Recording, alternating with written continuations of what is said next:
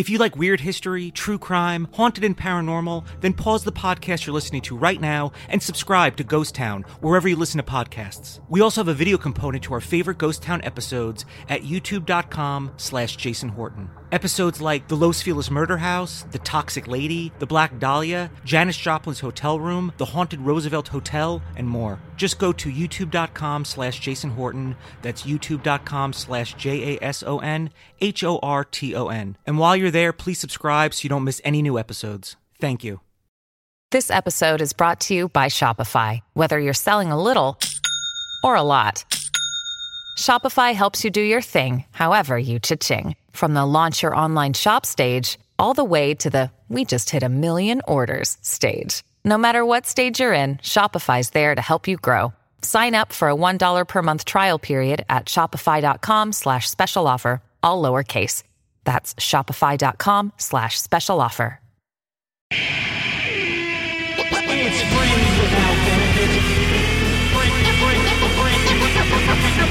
Without benefit. It's the Friends Without Benefits podcast. My name is Jason Horton. Welcome to the show. Today, my guest is Matthew Glave. You may know him from such movies as The Wedding Singer. He played Glenn Guglia, who I think is one of my favorite, I don't know, villains? I don't know if it's even a villain, but uh, one of my favorite characters. Uh, I love The Wedding Singer. Um, I don't love every Adam Sandler movie, but The Wedding Singer uh, is just one of my favorite comedies. It's really great. He's in Rockstar, he's in Narcos. He neglected to mention that he was in First Man with Ryan Gosling. I'm like, why wouldn't you open with that? That's how, if I find a dollar in my pocket, that's how I open a conversation. I was like, how am I doing? I found a dollar in my pocket, so I'm doing pretty well. But uh, Matt is such a, uh, like a low key, chill, humble guy, and not like a fake humble where he's like, I don't want to talk about it. He just really is. He's just like a down. I'd be the opposite. I would be. Uh, I'd be talking about it all the time. Um, if I had actually people to talk about it with, so I guess how would I know? Uh, but uh, Matt uh, was in a movie called Funny Story that I'm in for a hot second. But he's also in the movie The Thinning, and now The Thinning New World Order is out on YouTube. It's not YouTube, YouTube Unlimited, YouTube Premium, that you can get, I think, the first month or three months for free, or I don't know how it works, but it is a YouTube original. Uh, then it'll be on, I think, VOD sometime in the future. Um, I am also in that, so you might want to check that out. And I'm in the trailer for a second. You can maybe go check out my Instagram, the Jason Horton, if you want to see that trailer. But uh, yeah, Matt is uh, in that. I am in that.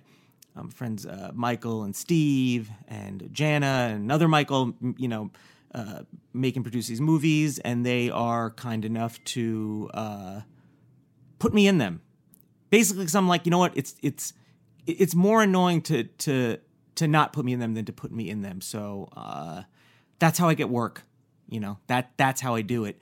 Uh, but uh, Matt is great, and you've pro- if you've watched a, a television or a movie, you've seen him, and uh, he's a super cool guy. And I was really excited because I was always kind of a big big fan of his, and then to meet him and work with him, it's cool. It's surreal for me. I don't know. I mean, like I'm I'm very easily starstruck and impressed, and he's a cool guy. And uh, towards the end, uh, like he really kind of gives me a I, like a really I don't know if it's not motivational speech, uh, but yeah, you get a he gives me a little uh, I don't know if it's a pep talk.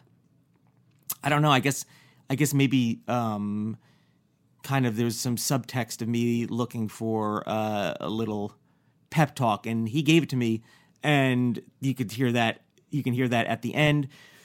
You, when you're listening to this, uh, if you're listening to this when it when it's out, um, I will be either in Prague or Copenhagen. I'm not sure. Started in Berlin, then I think it's Copenhagen, then it is Prague, but that's where I am. If you want to see pictures of what I'm doing, I don't know if you're one of those people that like to see that stuff or is it annoying? I promise I won't post like five in a row on Instagram, but uh, the Jason Horton, and then I'll be blogging about it on my travel blog, which is com, which is um, kind of part of the umbrella of the Ghost Town podcast, which you should be also checking out. Why not? Do it. Something else you should do is Care of. What is Care of? Great question. Care of is a monthly subscription vitamin service that delivers completely personalized vitamin and supplement packs right to your door. I've been taking vitamins my whole life. I think my father really instilled that in me when I was young, and I've just always taken vitamins. Sometimes I just I'm like it's a little willy nilly, uh, but I'll tell you something. Care of has kind of reignited my passion for vitamins, and they've done it in a way where I'm taking what I need. Uh, they have a fun online quiz that asks you about your diet, health goals, and lifestyle choices, and it takes only five minutes to find out what vitamins and supplements you specifically need. That I, I thought the test was super fun. I was just like, I, I'll take more of these tests to find out uh, what what I need and what I'm looking to achieve and how Care of can provide that. Because 90% of people fall short of FDA recommended guidelines for at least one vitamin or nutrient. If you take Care of's quiz and get the vitamins you need to get back on track and reach your health goals, the vitamins get de- uh, delivered directly to your door. I mean, I talk about this all. It's like I don't want to go to a store and then they people ask me a bunch of questions. What are you looking to do, man? What's going on? And that's their job. That's totally fine. But you know what? I want to. I want the information and then just deliver it to my door. Pretty much how I do everything else. Any excuse not to leave the house uh, is is good for me.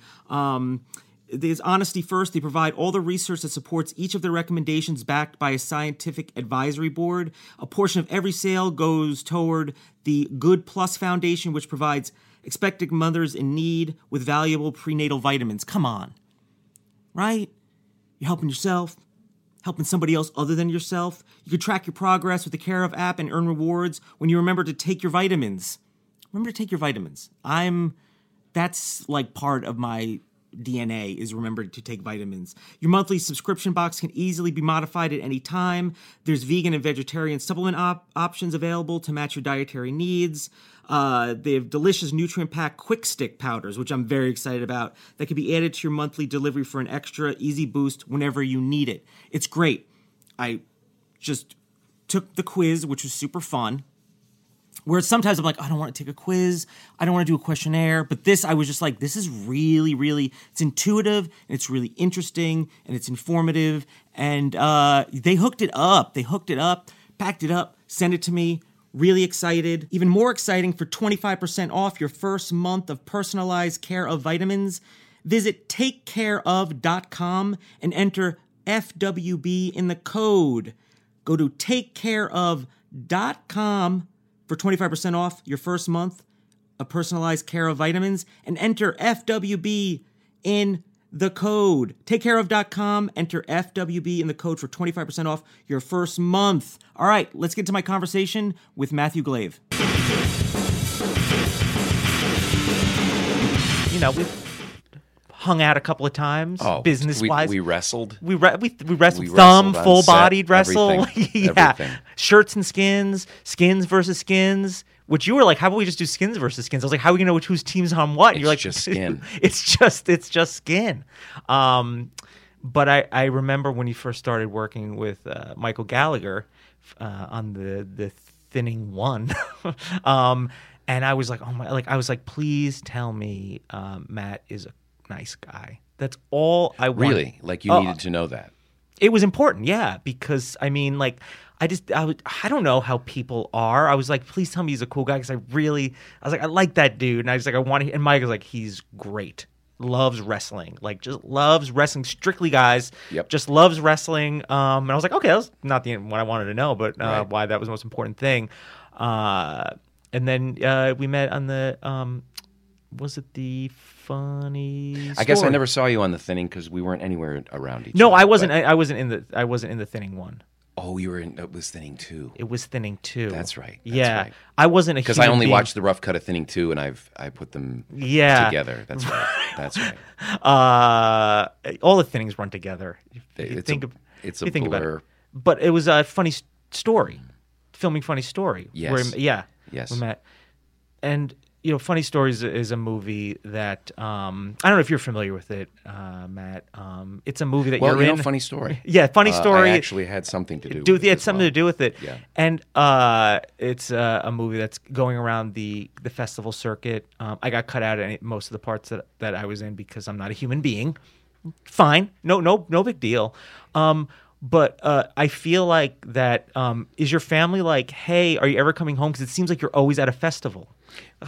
Uh, no, it's this is this has been really fun Yeah, it around. yeah. Uh, at the at the Well, you're always at pretty nice places. and uh, and they've been yeah they've been they, they've been it's been really fun seeing how different people organize festivals in their town and, Yeah. and, and get everybody going. do you have a but it was- favorite one? I mean, I don't want you to Uh, play no, favorites. I don't. I don't because uh, it's every time I go to one, I was like, well, this one, everybody's goes out of their way. It's, it isn't even just the place and the people that run the festival. I'm getting to meet these other filmmakers, and then I go and I see their film, and then I'm starstruck that like this guy's sitting there watching his film, and there I was like, I had no idea, because that's what all these films are like. I had, I wouldn't have thought of that. Or you're you're always impressed that like Michael Gallagher did with Funny Story, I'm impressed with the amount that somebody does with so little in such a short time. And then, and film festivals are just people that love film, and then they talk film, and conversations go deep into the night because it's what you want. It's just, it's really an exciting experience. I don't have one more than I love than Yeah. another. There are some that that stand out, but it's they've been different kinds of festivals. There's been a wine and film festival. There's been the one I came just came back from was uh, about 30 miles from where I grew up, was born in Saginaw, Michigan, in Bay City, Michigan, called the Hell's Half Mile. And that was like a rock bands and film festival, totally different. You know, the closing night is in a warehouse with bands playing, Yeah. which isn't the same. It's a little as- more rock and roll. Which isn't the same as Sonoma, where we're just doing wine tastings after the. It's just totally different energy, but same thing. How did Jana like that? Because I think she's she's more of like, but she can she can rock and roll. Jana didn't go. Jana had to work. Yeah, it's convenient. It She, was but she was at the she was at the she was at the she was at the wine one though. She was at the wine Yeah, one, yeah, yeah. yeah. It, it made sense. So you're from you're from Michigan. We were just talking. I'm from Saginaw, Michigan. Yeah. Um, when you went back there, you're like, ooh, look at the, look at Mr. Hollywood. Mm-mm. No. No, I moved away when I was really young, so I didn't have a lot of friends that were adults. It was mostly friends of my mom's and, Okay. and older family Yeah. members that remembered me when I was really little, kind of a thing. And where'd you go from Michigan? Where was your next? Uh, Ohio. Okay. We moved to Ohio. it's, it's a very sim. I mean, you're in a relatively similar part of the country, but Similar part of the country, me, but yeah. Michigan, where I grew up, was just outside of anything urban. It was cornfields and sugar beets, and Cleveland was not like that. Cleveland No, was much more Cleveland, urban, and, and the sprawl was more stayed more urban than, than it was. Rock and Roll Hall of Fame. Yep. Yeah, I, I've only I've been to Cleveland once, and I didn't get to go to the Rock and Roll Hall of Fame. But uh, Cleveland's very pretty. yeah. It's really, really pretty. And when did you uh, uh, when did you did you go from there to Los Angeles? There's excitement going on. In the Yeah, there. Uh, there's TED Talk is very yeah. That TED Talk. I told you room. they wanted that TED Talk, Yeah. and they're not going to stop till they get Um, it. No, I uh, I graduated high school and then I moved. I moved to Louisiana and I worked in the oil fields, oil rigs for a little while. I didn't really know what I was going to do, and then I. I should have. You know what? I should have guessed that. And I- that's that- that's a cool story. That was, but that was a big thing in the '80s. yeah. Uh, in the '80s, the Midwest was a little bit depressed, and Yeah. there was all this oil field promising work in Louisiana and Texas. So my brother and I moved down uh, there, and that was. It didn't take long for me to realize that that was an extremely hard. They work very hard down there. Um, and then after I lived there for a while and did that, I, I came back to Ohio, and and then I went to college in Ohio, and then I moved to Chicago, then New York, then here. So what bounced point? around. At what point were you like, I want to, you know, um, the the arts is something that I'm interested in uh, in a serious way. Um, Well, I wanted to do it when I was a little boy. Uh, I was a big film head. We had a great movie theater down around the corner, Court Street Theater, and, and my brother and I would go to every time the movies changed. We would go every weekend or every other weekend or whenever movies were switching out.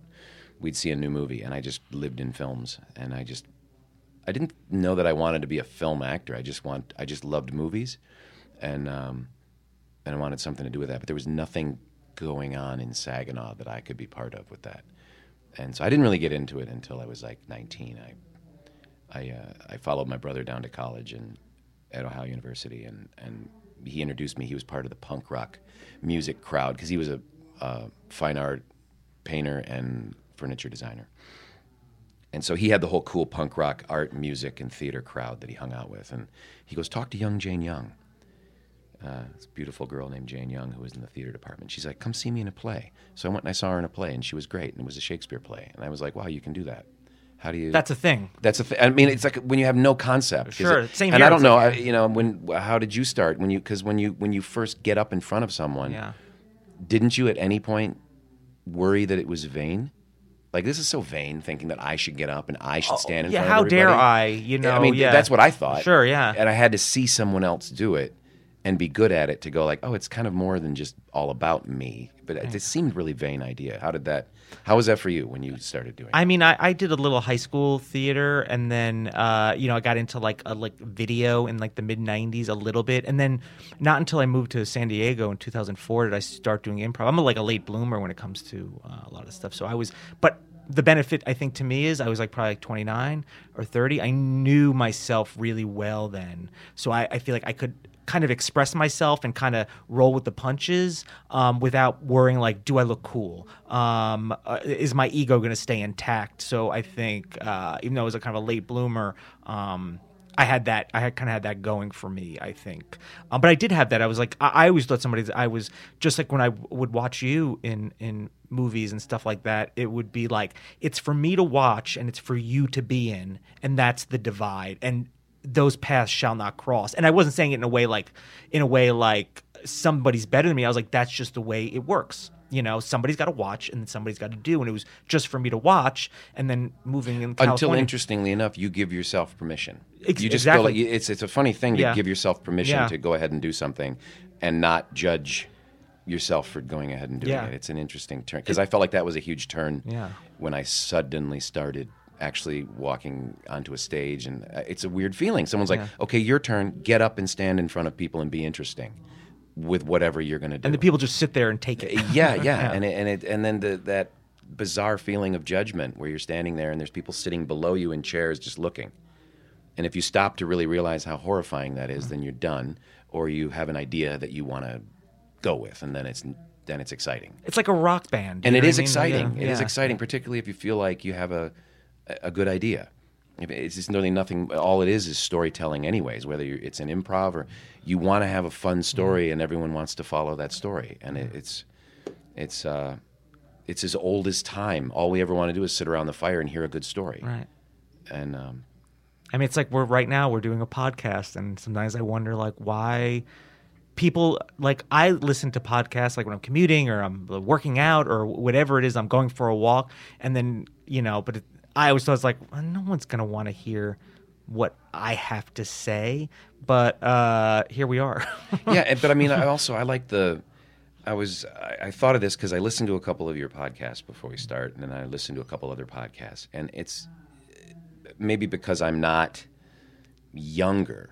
I'm not old, but I'm not younger. I'm not as hip to the podcast scene, although I've been listening to more and more podcasts. Um, it's kind of I don't know how long podcasts have really been going. It's some years, you Yeah. know. But it's it, the, the thing to me about a podcast is it's like it's novel in a way that refrigerators were in the 20s. Like someone's like, we can keep the food Yeah. for days now. And it's like everything's revolutionary because a podcast is like a great conversation format that goes everywhere. And you're not limited to a time frame where you have to get it all in before the sponsor cut. I mean, you can actually have a conversation and talk about something that you, you care about, and it's less gotta get this in, gotta gotta get it in, gotta get it under the wire, and and you feel like like on a TV interview where somebody's moving along, we got to move this along. You got to you got to plug the thing. You got to say when it is, where it is, and you feel this. And I got to be what witty. I got to Yeah. pop it in under the wire and everything. And and I mean, it must must be exciting for you this this format. You know, it's it's one thing is interesting in what I've been the criticisms that I've had is sometimes it's too short, where I think I'm like, oh, I'm just I'm taking up too much real estate here with like whatever it is, and people are like, no, it should be, if anything, a little bit longer because for you know if people have an hour commute, I mean I've commuted. I mean I'm sure you've driven across town more than once, and you're sitting there and and some you know listening to music's great, but sometimes I want to get lost in a conversation about sometimes about something about science or something I didn't know about or like hearing someone's life story. I don't didn't need to know anything about them previous and all of a sudden I'm like really invested in this like human being's journey for whatever that is. Um, yeah, I mean it's it's a uh, it's a great. I mean I got a pretty.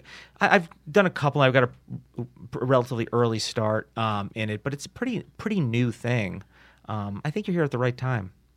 You know, I think you're uh, right in it right now. And how did you come to do the podcast? Like, how did you realize like this is what I'll do while I'm also doing this and I'm doing that? I think years of doing uh, improv comedy and uh, being able to switch gears, uh, not needing to like do a ton of, you know, I'm not the best, like, I don't do a ton of research on something or a person because I do another podcast called Ghost Town and it's about haunted, abandoned. Which places. we could do because I've had haunted experiences. Well, then, yeah. several serious ones. Okay, well, that's Where I went to college is one of the top ten Yeah. haunted places in the United States. Yeah, it's- I'm gonna want to know more about that. Like right now, Friends Without Benefits, just currently while we're saying this, is number six on uh, the iTunes comedy podcast, and it's number 57 overall all podcasts on iTunes right now. And Ghost Town is number 15 and like number 200. So it's right now is a great time. It's a now's a good time for me. But I think um, I like uh, I've I've done things where I've interviewed people and I've done roundtables because. Uh,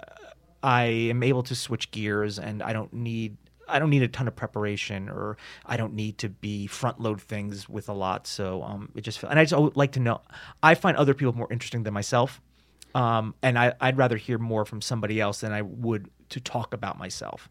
But I feel the same way. So That's we're the at an funny- impasse here. that no, no, it's not an impasse. It's just it's the funny thing Yeah. because it's more like um, it's fun to talk about interesting things Yeah. than to talk about ourselves. I think. Yeah, you know, like yeah. people we've met that are interesting or places we've been that were interesting, And celebrate you know, other and just just everything that's interesting in life. yeah. right? Uh, what would you say? So, would you say uh, Ohio was when you first started really like rocking and rolling with uh, the acting thing? Yeah, the first the first acting job I had was uh, we had to rob a bank for the local bank. We all we each got paid sixty dollars. The police department wanted like three or four people from the theater department to come after hours to the bank with a you know uh, sort of a uh, what's the right word I'm looking for? It's like not premeditated, but it's a it's a prepped Okay, yeah, bank yeah. robbery. Yeah. The tellers know we're about to come in. Tellers are there. It's after hours. We're going to come in and rob the bank, and they have to do the protocols that they're supposed to be that they're trained to do. And then we leave, and then the police department comes in and, and asks them questions about who did what.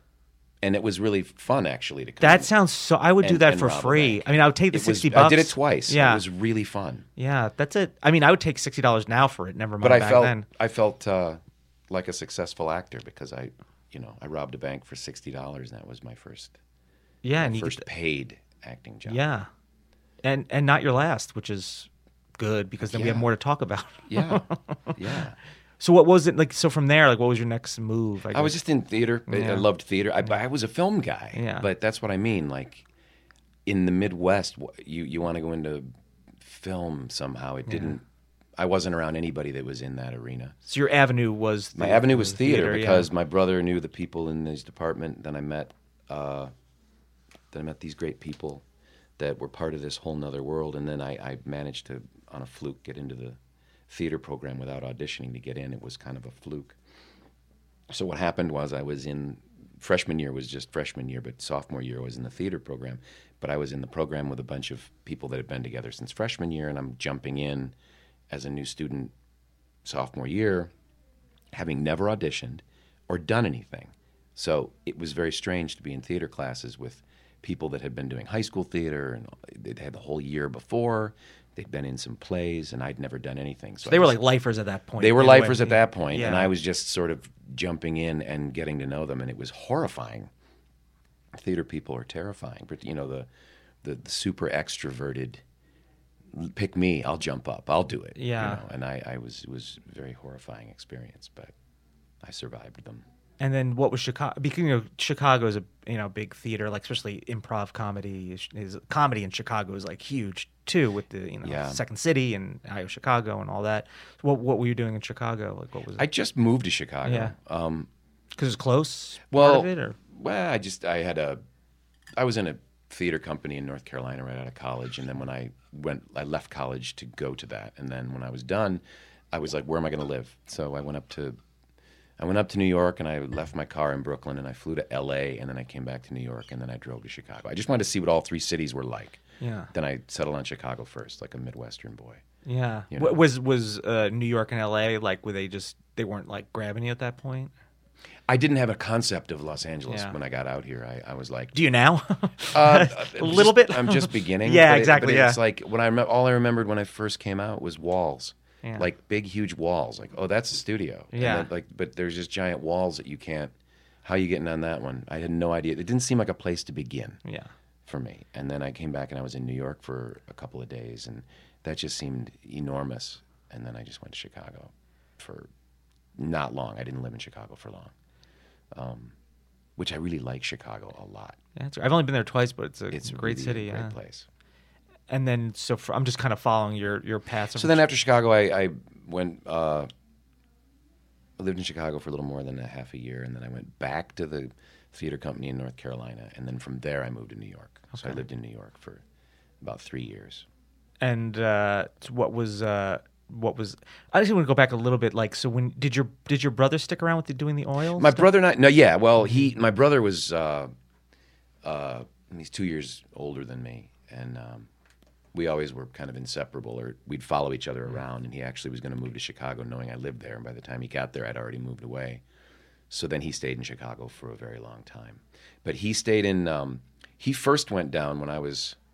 Eh, that's a bit of a bit of a blur. I think I was out of high school he was living in Houston, Texas, and he was working for Western Geophysical, and they wanted to pay for him to go to geology school and do all this stuff. And then he was going to come back and do that, and he did a complete like right turn and went straight into fine art because he was a great painter, and and so he just painted, and he got into the arts, and then he transferred from Cleveland State down to Ohio and um, down to Ohio University, and then I followed him down. So I got into the arts because of my brother. He kind of paved that path, and. Um, so he's he's kind of responsible for anything in that arena. I mean, so I figure being in New York, I mean, and coming from something from like a little of the all you know alternative-ish kind of punk uh, art scene, New York seemed like a pretty good place to be at that for you at that time. I don't know. It seems like it makes sense. Yeah, my brother didn't live in New York uh, Yeah. when I went there. Yeah. He mo- he moved to Chicago as I was moving to New York. yeah. So then he'd visit me in New York. Yeah. But um, probably most of the the fun and interesting aspects of. I don't feel that I'm very interesting now, but I had interesting things happen then, which everyone Yeah. does when they're young and, and running around. Yeah. But uh, but uh, yeah, I had a couple of interesting, exciting things. I, I don't even know where, which ones to tell you. I We'll put it up on the paywall, so we'll put it on that that big. You know, people can pay the premium to hear your like juicy stories. oh the paywall. Yeah, right. this, that paywall goes Right. up, and if you want to hear like your, you know, the real, the, the real uncensored stuff, they can they can get that uh, later. Okay. That's you know what I mean. That's listen, that's right. business. You know what Yeah, I mean. that's the extra like yeah. just to hear more. yeah. put in your little sound of coins, and then all of a sudden you get like thirty You know, seconds. We're we're teasing them right now Yeah. with uh, you know um you know North Carolina theater. Because nothing's more Well, provocative. we're wetting their whistle, you know what I Right. mean? Like they're Like, ooh, like uh, it's very Tell us some of those dangerous Charlotte stories. yeah. Uh, so what was New York? I mean, what do were you? New York was great. I lived in Spanish Harlem with my good friend Scott Sowers, and um, and uh, and it was we were the roses of Spanish Harlem. We lived in like the fourth floor, and um, it was it was very rough. Was it 116th 16th and 3rd. Okay, yeah. 116th and 3rd. That was pretty rough. Yeah. And uh, one morning, um, I woke up, and we had one of those railroad apartments, you know? You to from walk all the way front through? to the back, Yeah. right? Just room, doors, room, doors, Yeah. from the back of the building to the front of the building. My bedroom was all the way in the back, and um, I woke up and and I, I, I basically I, I woke up to to hearing my drawers being opened and closed, and I and I, I looked up and there was somebody opening and closing my my desk drawers and going through some things on the desk, and I was looking at him, and I just and I thought, is that the gas man. Because in Michigan, if there was a stranger in your house, he would bang the back door and he'd go, gas man. And he'd come in, and he'd go down and he'd read the meter in the basement. And he just, it was kind of a different Yeah. setup. Yeah. So I was, my first thought was, is this the gas man? And um, he was wearing a really dingy, plasticky tracksuit and he was really skinny. And he was going through stuff. And I just was laying in bed looking at him. And then he looks at me. And I go, I'm just looking at him, and we're just kind of looking like, and I'm like suddenly you get this Marlin Perkins in the wild, like the gazelle, and at the at the creek with the alligator, and he uh, he looks at me and he steps forward and he goes, going to kill you," and I go, hmm, "He's going to kill me," and I'm, I can't catch up. The brain isn't really catching Yeah. up, and he steps forward again. And he goes, "Going to kill you," and I go, "He's going to kill me," and he reaches behind his back, and and I go, "Hmm," I just. I, he goes, "Give me everything," and I go, "Gonna kill you. Give me everything." And like that's the pause of the brain Yeah, going yeah. like trying to figure it out. And he goes, "Oh, oh, oh, he he's robbing me. It's money." Oh, okay. And and I was like, "Oh!" And I reached down, and my pants were by the side of the bed, and I reached down and I grabbed my wallet out of my pants, and I had just kind of moved to New York, and I had just gone downtown and got a New York driver's license, and I went through that whole awful DMV thing, and I thought if I give him my wallet, I'll lose my license, and I'm not going to give him my wallet. And I, I, and all this is going through the brain, and I opened up my wallet, and I had three twenties in it, and uh, and I thought I, I have no money, and he can't have the whole wallet, so I took two twenties out. Like I'll just hold. back. negotiated with I negotiated with myself. He Yeah. didn't even see. Yeah. I'm just looking at it, and I reached in and I pulled two twenties out, and then I handed them to him, and he reached forward and he grabs my hand. Oh, he had reached behind himself to, to pull something. But in my brain, I'm thinking, if he had a weapon, he would produce it because it would make this all go very quicker, quick, you know. And but I mean, it's funny what the brain is is bouncing Sure. so many things when you're not you're behind. You're just behind the eight ball. And so he grabs my my wrist, and his weak his grip is so very weak. It's just like it's like a child grabbed me, and I'm thinking, and he was so skinny, and I was thinking I could just.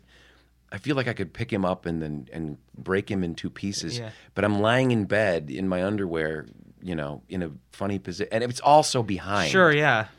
And then he grabs the money and he runs out of the room. And what he'd done was he'd come in through the bathroom window and he went out and he had unlocked all the locks on the front door. So it was an interest. He had he'd set up his escape before coming in.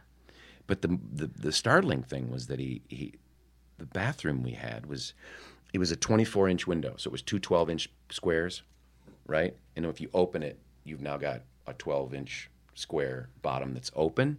It was about 25 feet to the bottom roof of the building to get to our, our thing. He'd stacked tar cans into a staircase He earned that money and I- crawled getting all the way up. But even more, he got through a 12 inch by 12 inch square. He got his head and his hips through a square like this. And you're right. You're right. That's a lot of work, and it does deserve 40 bucks. There was this huge muddy footprint on the sink, and I Yeah. remember thinking like it was it was so funny. It was uh, it's a weird thing when you're victimized and Yeah. you feel violated. You're running around trying to get it back, trying to get it back. So and he just took my money and he didn't take anything else. Um, but the police, I called the police, and the police came, and and they're walking around, and I had this, I had this dagger on my desk because I was doing uh, fight direction and I staged fights in theater, and I've been doing that. I love doing that. And there's this theatrical Shakespeare dagger sitting on the desk, and the cop goes, "What is this?" And I go, "Oh, that's just a that's just a Shakespeare dagger for for theater." And he goes, he goes, "Next time, stick it through his fucking heart. Save us a trip." yeah. And I was like, "Well, that's some good advice, officer. yeah. yeah. Thank you for, Yeah, for telling me to telling me to kill him Yeah. next time and save you the paperwork."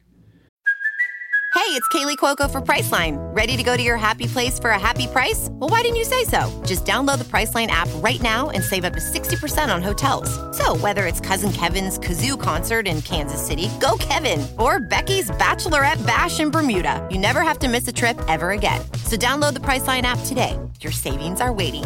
Go to your happy place for a happy price. Go to your happy price, Priceline. And New York City was, I mean, I, I remember New York City go, going there as a kid. I remember New York City maybe as early as like the late late seventies up until um, you know the early two thousands ish. Eventually, I moved. Yeah, that's around when I moved to California. But I remember being on the subway. You know, the Guardian Guardian Angels were Yep, there. yep, they were yeah, there. yeah, Guardian Angels. I mean, I was you know I was I was young, but I remember like the graffiti in the in the in the peep houses and uh, you know how Times Square was and, and stuff like that. So that's where I remember that. Times Square is just it's it's so it's hard to believe Times Square was Times Square. You have Yeah. to go watch Yeah. like um, Taxi Driver, right? Yeah, Robert De Niro to see old Times Square. Yeah, Scorsese movies or something like that. Yeah. to kind of catch up on that. Uh, did that sour you on New York or we No, it was uh, it was within my first couple of months of living Yeah. there. So I kind it was like I pre-disastered it. I got it out of the way. Yeah, You know, it's like, oh well, we got that out of the way. Now, you know. and you're like, eventually I'll mention this on but a it did make podcast. it did it did make me a little loopy. Yeah. I, I, I um I had a little boombox and I had some personal items. I thought if we're broken into again, you know, I'm gonna. And this, in my logic, I thought if I spray paint everything a little bit of a color, then I'll see it on the street and I'll be able to go get it back. yeah, And so I spray painted everything like a low jack. I spray painted my I spray painted my personal items on the back and on the top green, and so I still have a boombox in my garage that has faded green spray paint on Yeah. it. It's like a dual cassette Yeah, boombox, you know. But for all your bootlegging. well, it's just a funny thing because you're you're, you know, I knew when I moved there and I met all these New Yorkers, I understood this sort of. Uh, great survival thing of New Yorkers, where they have a they have a personal space automatic defense mechanism. Like you don't really get handsy with a New Yorker. You know what I mean? You don't kind of grab them ar- their arm. They're like, they don't, Yeah, don't touch. yeah, yeah. Don't touch. It's an instinctual, automatic. This is Yeah, my space. We're yeah. all trying to get by. You don't touch me. We're okay. And I, I totally respect it. I was from the Midwest, though. It wasn't. I was completely taken by the overt nature of the. And there's so many people moving in so many different directions, so close, but they manage to keep this kind of like dis- like unspoken distance between each other in a way when you're like walking around or Yeah, and and there's this because I want to say something that I think is smart, but it's not important to make it my idea. There's a guy named um, Jordan Peterson who's this clinical uh, psychologist, and he was talking about the miracle of New York and how it's a miracle that people aren't killing each other everywhere in New York. Like that's the miracle. Yeah. Isn't you know? It's not strange that some that violence erupts. It's a miracle that it doesn't all the time. Yeah. People have all made a a, a pact to be civilized and get through all this madness of on and off of trains and all the. It's just amazing. it's a lot of people in a small you know Um, yeah. occupying a small amount of real estate essentially. Yeah. And then so from at what point it, in New York so you were doing a lot of was a lot of theater? Yeah, I was really just getting started with Okay. that, trying to figure it out. I had, uh, I had, um, I had a roommate, James Victor Mack. I haven't seen him in a long time, but I didn't have an agent, and my two roommates were like guys who graduated their college with agents, and I didn't know anything about that world. And I remember uh, James had an audition for for Hamlet, but it wasn't for the role of Hamlet. It was for Rosencrantz of Rosencrantz and Guildenstern. And he's like, I don't want to go to this audition. I really don't want to go to it. And I said, How about I go for you? I'll just go for you. And he goes, Yeah, you can go if you want. Now, it was a black production of Hamlet, and Rosencrantz and Guildenstern were both black, and my roommate James was black. So I was like, I'm just going to go as you. So I went to the audition, and they were like, Okay, James. And they called, and I go, Here. And she was looking at this headshot. And I said, James can't be here. I'm auditioning for him and um, and that was like I think my first audition in New York was for someone else that had an agent. Yeah. And his agent called him back, and she was livid. Um, she was like, "You send somebody else for your audition," and he goes, "I I couldn't go. I was sick." And he made this thing up, and she goes, and she was really mad at him for sending somebody else, and she was even madder because she had to tell me I had a callback, which I thought was really funny. I didn't get it, but I thought that that was that was humorous. Yeah, Um, it's like a very first audition was for someone else. I was like, I'll just stunt do it for you, and if you get a callback, you can go. But he didn't want to go. You're like He a proxy. do it. Yeah. Um, but uh, yeah, New York. New York is a great place to be young. I think. Yeah. You know, we it, I think I had a lot more time being young in New York than I did being young in Los Angeles when I first moved here. Um, it just felt like you could stand on somebody's rooftop until dawn in New York and talk and feel like it was far more exciting in those beginning times. I don't know how it was for you. Uh, I guess you even need friends, right? Is that? Do you need friends? Do you need friends for that? Because that's well, no, because I'm I, am imagining you standing on a rooftop in New York alone, talking to yourself Oh, until yeah, dawn. You're like, "This is the nicest conversation I've had." so You are such a good listener. Yeah, I got right. so much out of this. You're, you're we should do this again. Yeah. like, we can because we live here. Yeah, we're. and we'll it's both. always a yes. yes, always a yes. And was from New York. Was it like okay, LA's next on my? my I, I I landed this good agent. Um, based on what though? Like what makes you? I'm just you know what makes you land a good agent. at I point? I um. How did that work? I, I I met. I had a friend. It's it was literally just because through connections of being out and talking and meeting and being available and meeting somebody. Somebody needed. Uh, I was friends with somebody that had a manager, and the manager needed a new person to answer phones. And I was like, I'll see what that's like. I did it for two days, and she said, You're terrible at answering phones for a manager. And then, but then she represented me for a short while and introduced me to a couple of agents, and that's how I met uh, my first agent uh, there. And then, but the agency was bi coastal, and then the head of the agency came to New York and said, "Come to Los Angeles, and there's more. There's more going on here." And where did you? I just said it. You know, for for kind of geography sake, where did you first uh, shack up in Los Angeles? What part of LA? Right in Hollywood, uh, um, right in the heart of Hollywood, like east of Highland, uh, just before Western. I Okay. was- I, I slept on somebody's couch until his landlady had another opening in another apartment, and then I got that um, behind the Shakey's Pizza off Sunset. Okay, That's what I remember. Yeah, Yes. that classic. You're like one day, you know, if it all falls through, I got Yeah. Shakey's Pizza to work I got at. the Shakey's Pizza right on the corner, and um, I came here in '91. And uh, what was well, like what was the the landscape of like tr- hustling and getting work back then? Like, was it? It's really interesting how it's how drastically everything is has changed. Like, I think in the early '90s was just in terms of communication, right? In the early '90s, like answering services well, and yeah. well, in New York, I remember I had an answering service that was just people. You would call and say, uh, "Any messages for box 309 or something?" And they would be service. And you'll say box, and I go, and I would in New York, I'd go, "Hi, uh, this is Matt Glave. Do you have any messages for 309?" And then they would give me my messages, and I'd call in and go, "Hi, this is Matt." He goes, "You don't have to say your name, just say the number." I was like, oh, "All right, all right, man." And I'd, so I'd, I'd call in after that and be like, "309." And he was like, "Okay," and it was like, "Hurry up, get on with it." But it was weird. It was human answering service, if you remember. that. They knew how to answer phones, though. I guess, right? and um, and so, uh, but then by 91, 92, we got the pager thing. So now everyone's just got a pager on their hip, and everyone's wandering around having their hips buzz. Then they got to run to a payphone to say, "Well, who's calling?" And then you're like, "Oh, I got an appointment." And then you got to figure out how to get your sides. And back in the day, some people at hoity-toity places had them delivered to them, and other places you had to go get them.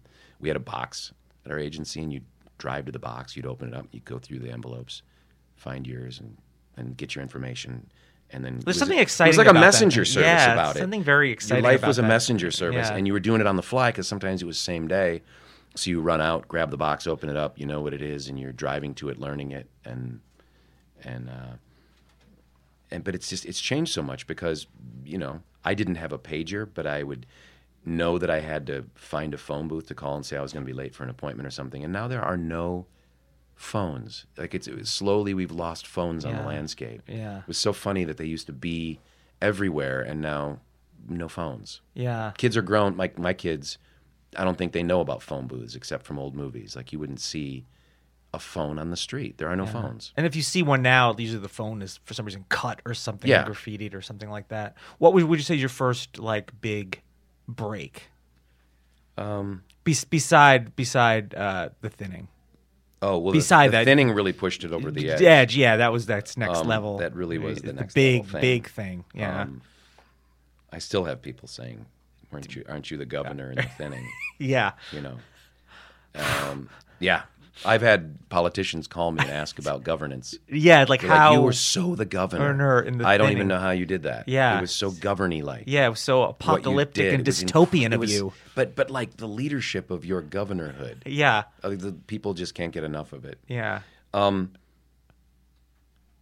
I don't know. I mean, the wedding singer was huge.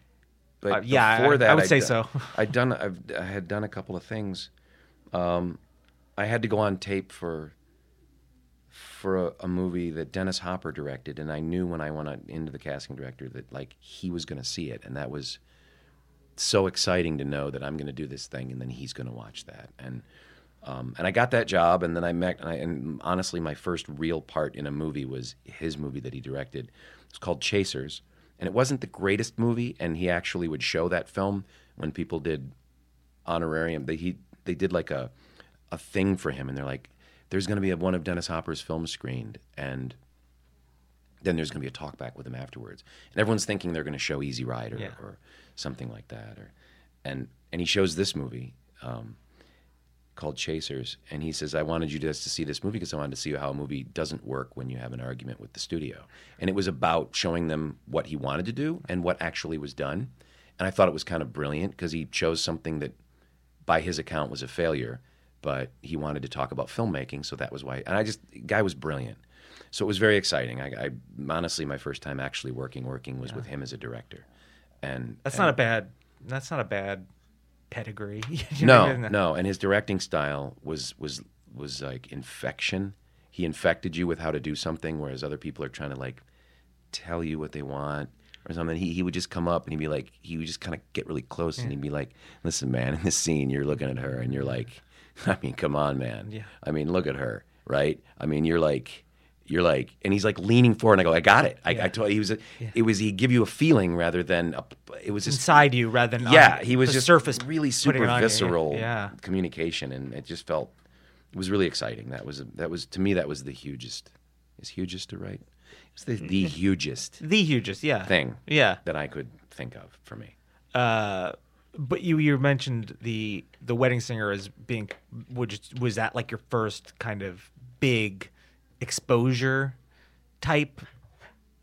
Um, yeah, Like yeah. I don't know if it's the hu- hugest is like we It's were not talking- the hugest. is- I mean, is- obviously thinning, hugest is, It's the oh, you know what I mean. That's but thinning's it. But yeah. um, but yeah, that was that was really great. That was really great. And, Yeah, and it was an awesome experience. I mean, as you can see, the movie is fun.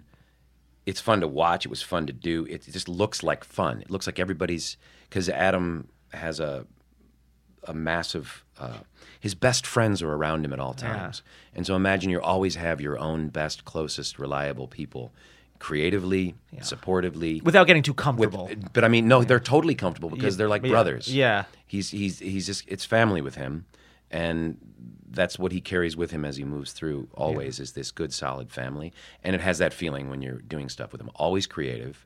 Um, you know, it's weird because it's like a quick memory from a long time ago. You know, doing that, and yet I remember it clearly as fun and not nervous or nothing. We were just like every day was. Let's. What are we going to do? What are we going to do? and I love hearing creative. that. I mean, because it's it's No, he's, know, he was the best, and and anyone that I'm sure anyone that's talked about him has always said that because yeah. you know I think that's his uh, one of my favorite movies with him. Probably because I think it uh, the fact that it's so funny and it's so it looks good and crisp. It's like a crisp, good-looking movie um, that has a lot of elements that uh, I don't. know, It has all the things I like, and I, I don't know. There was just like I really. I mean, uh, I'm not like the biggest Adam Sandler fan. I, I like him. I think he's like a really good he's got really I think he's a good dramatic actor I, and uh, things that I've seen him in like you know funny people and even him in that I thought was like a pretty like is a little, it's like a little little tiny bit of darkness in this bright neon movie to me I guess yeah I, I like I like him so much in that movie because he is our romantic hero and he doesn't necessarily he's funny but he doesn't take the majority of the funny. He gives it to people like Steve Buscemi. And Yeah. I mean he he gives outrageousness to other people. And he's funny in it but he's our romantic hero and that's overrides. And so the thing I liked the most about the movie about what they did was she chooses him over me not because I'm a douchebag. She knows nothing of it. You're right. He only he knows that this guy is going to see other women and do all this stuff. She just makes the decision on her own. It's obvious I'm the wrong guy, but it's it's it's a great it's it's really a good romantic comedy, Yeah. and he's our he's our leading man, romantic guy. Yeah. and he does it really well. So But I mean, you know, I think you can make an argument that you know what I mean. Maybe she made the wrong choice. That you Oh, made I think right she choice. did. It's obvious she made the wrong choice, and I think it would have maybe gone a different, you know, different direction, and it would have been really. Listen, you had the money, you had the car, you had the clothes, and what have I? What have I learned? That's the most important thing. It's it, if That is the most the important. end of the day. it's that's the most Right. important thing. like love. what is that? It's, Right? it's intangible. There's no dollar Besides, sign. it's just going to wear off. oh my God, right? It always does. You know, it's like the Romeo and Juliet. Yeah, like don't- you, you don't really believe that, like in about like six months, he's going to come across Florence and he's going to be like, "Oh, Juliet, who?" Yeah. He just kicks this other girl to the curb at the beginning of the play. Like, you think he's going to hang with Yeah. Juliet if they don't die? No. Uh, one of my, my when I talked, to, I was telling my brother. Uh, I was mentioning my brother. I was gonna uh, have you on the podcast. He's like, make sure to talk about Rockstar. Like that's his like you and Rockstar. That's is a like fun movie. It's a fun and you, like the character you play. Again, it's like these are the I like that kind of like alpha square. I mean, is that would that be fair to say you're like kind of an alpha like a. Uh, you, you know, you played a. a Oh, yeah, cop, I see what you're saying, But you're a square because Yeah. there's all these rockers. But then you also are supportive too, so you're not like a bad guy. But you know what I mean? Like you're a you're a, company s- man. Yeah, yeah. Um, that was fun. That was a funny Yeah. movie. That had some funny. That's the thing. Like I don't. Mark Wahlberg is not like I don't. There's some things he's in that I really like, and there's some things in that I don't like. I guess, but that was one thing that I thought was like really well done. oh, he did And a I- great job. Yeah, I mean, it's you know, and then the shooting the concert scenes are like that was a huge. I think we did that at the Forum. I might be Yeah. wrong, but like the big concerts that he did, Yeah. those were those were awesome, and they were shot. And the people that were in the band were like Zakk Wylde, Yeah. and um, Jason Bonham, Yeah, and I mean he had like these solid rockers bringing bringing up the whole flanks of it all. It yeah, was, it was great. Authentic. There's like an Yeah. authenticness to it. Uh, Yeah. That was really fun. Yeah, uh, and you know, it's one of those things where like, and then I'll like you're in like I you know I saw you in Narcos, and I've just seen you in like so many different uh, things. Um, but none of them are the thinning though. Almost, I think, No. honestly, aside from the wedding singer, and I don't really know that the wedding singer is up there, No, but thinning, then it's just a funny thing. it's that YouTube like a red original thing that really kind of like changes the like game. a rocket. It's like next Um, next Is level. Michael going to think that we're being? I do this all the time. Listen, oh, I-? I- listen, I- You're I- doing this because he cut you out of a movie. Well, You know what? It's a coincidence. How about we just say it's? Listen, I got a platform. He's got Listen, a platform. your stuff was good in the last movie, and it was int- the, one of the things that I'm not going to go off on a long tangent on the funny story scene. Mm-hmm. Yeah. But what was amazing about that movie to me was what an amazing job they did because they trimmed away so much good stuff. Yeah. They did. They trimmed away all the good stuff, of which yours was good stuff. I loved the stuff you did in the beginning, uh, which we're going to talk about something that no one knows. Yeah. But the, what you did in the beginning, where you're introducing people and doing Yeah. talking to people, all great. Yeah, that was fun. it, it was really great. But it's funny because in the context of that story, he had the wherewithal to trim and keep something to the point of whatever that. Sure. point was. Non essential to the and it's hard because Yeah. I had stuff cut as well. Yeah. But, uh, but I understand that there's so many things involved. Yeah, it's such a big, massive ball of to, to make a film, to cut a film, to know what to keep, what to lose, maybe take this and put it over there. What he did with that movie, he did such a great job, and they, they trimmed it down. It doesn't have a long running time, but it's because it was like, we get it. That tells the story there. Keep moving. When I, I saw the first, uh, I saw like a rough cut, and he did, you know, we did like a note session on it. And then when I saw the one at the uh, the screening at the ArcLight, I was like, this is so much funnier the second time, or you know, whatever I saw, like the the the humor was so good and so subtle, even though it's not like you know, like a it's a dark whatever you want to call it dramatic dark comedy or you know.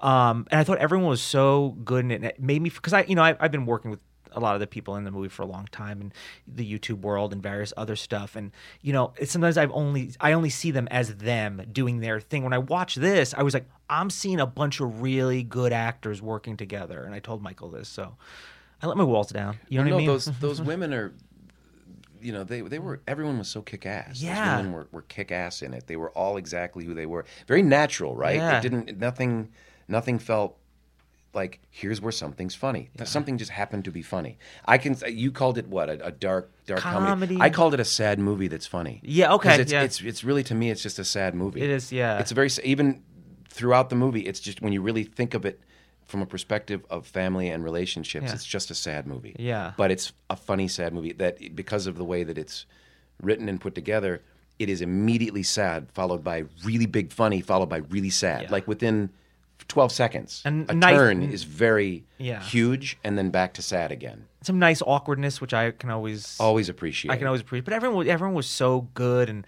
like Jana was so great. I think she was so great, and like Nikki and Steve, everyone was just so good uh, making that movie. And as And much as I- Michael. Michael, Michael was in it. Yeah, you know. yeah, yeah. I mean, I could have done that He part. actually was the standout. yeah, I probably. I mean, it's really the story about a guy who introduces karaoke. It really is. It's That's that's, the the, story. plot. That's well, it's a funny story. But yeah, that's what it's really about. Um, That's what it's really about. So hopefully it'll it'll spin off. he think. I mean, it's a it's a Hitchcockian thing he did. he has been changing the like every time there's a festival, there's a different sort of clip. Yeah. That he just uses a still, and sometimes it's me holding a suitcase, and sometimes it's it's Emily, you know, pondering something. You know, I think what ultimately when it's distributed, it's going to be him holding the microphone.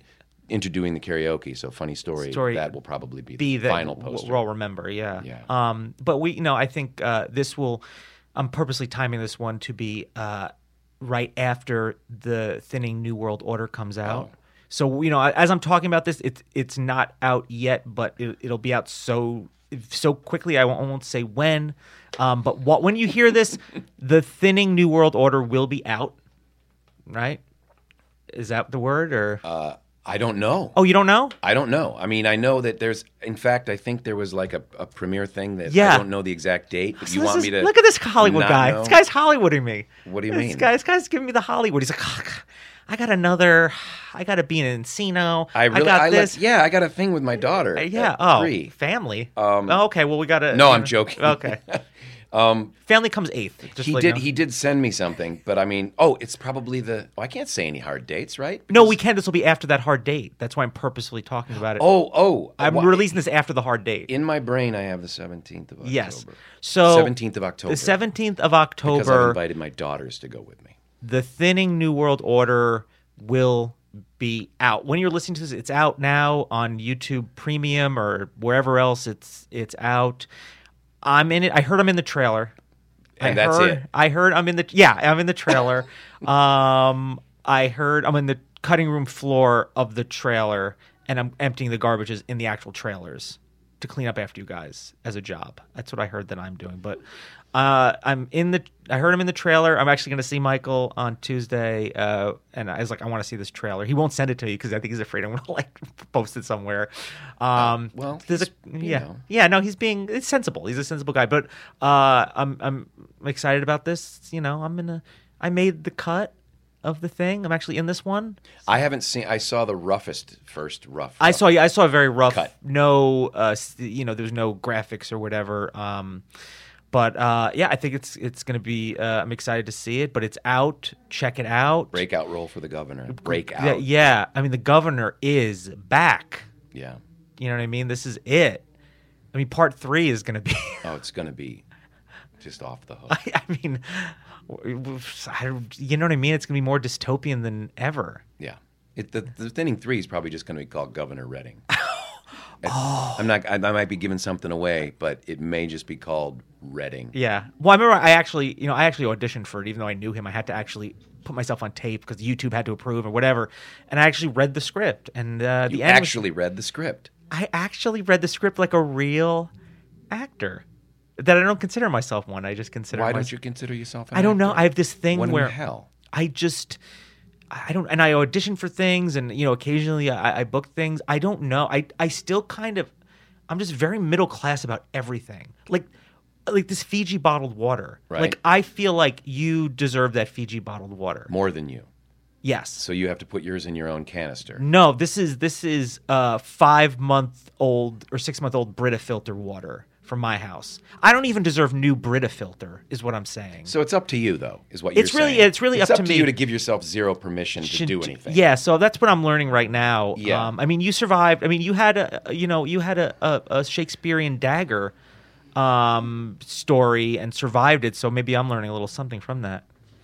Well, no, it's such a funny thing because it's like, um, I think it's kind of madness to go and go into a room full of strangers and pretend to be someone else. In fact, I got this great friend of mine who keeps me.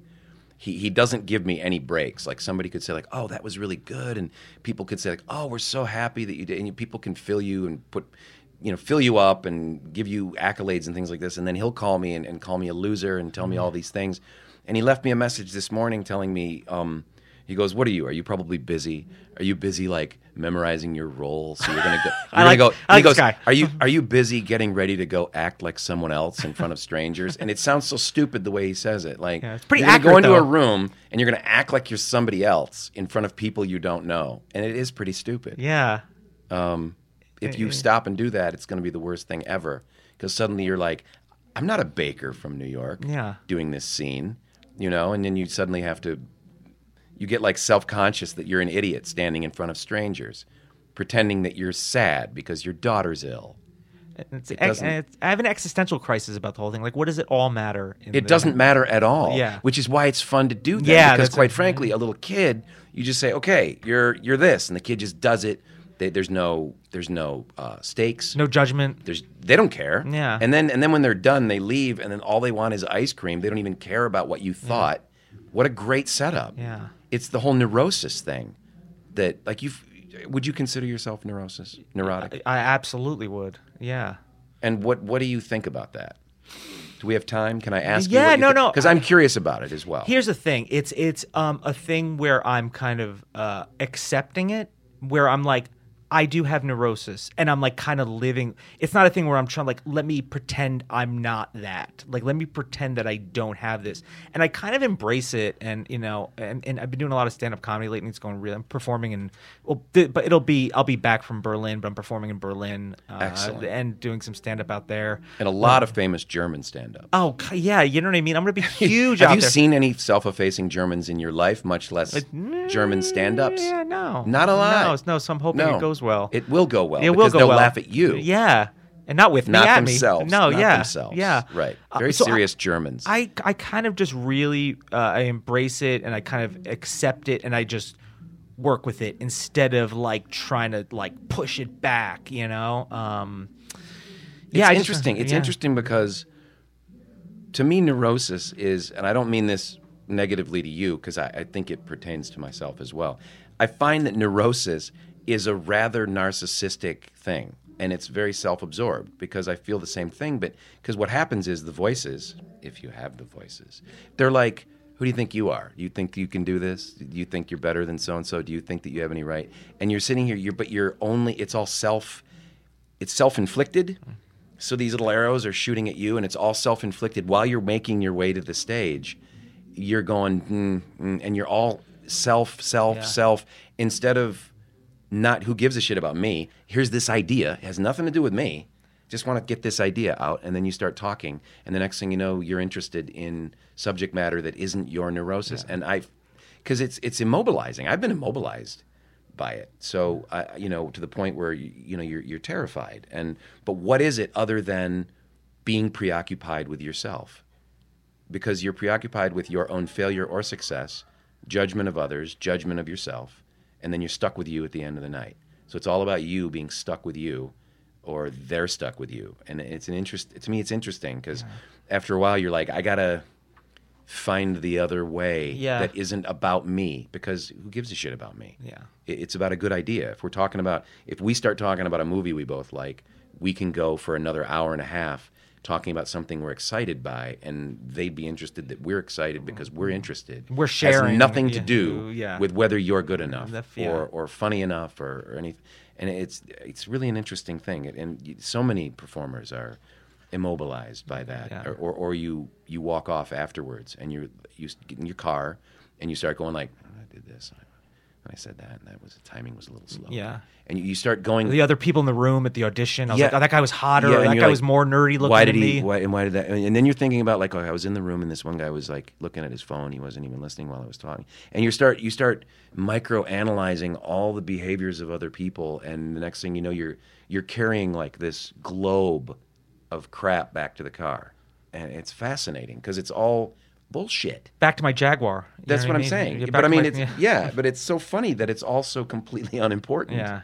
you know, as opposed to those times that you felt You had a good idea. You put a good idea out there, and you discussed it, and then you were like, "Nah, it was pretty good. Yeah. that was pretty good. Yeah. and that's good enough for me. Yeah, let- let's, let's call it a day, and move go do something else. Yeah.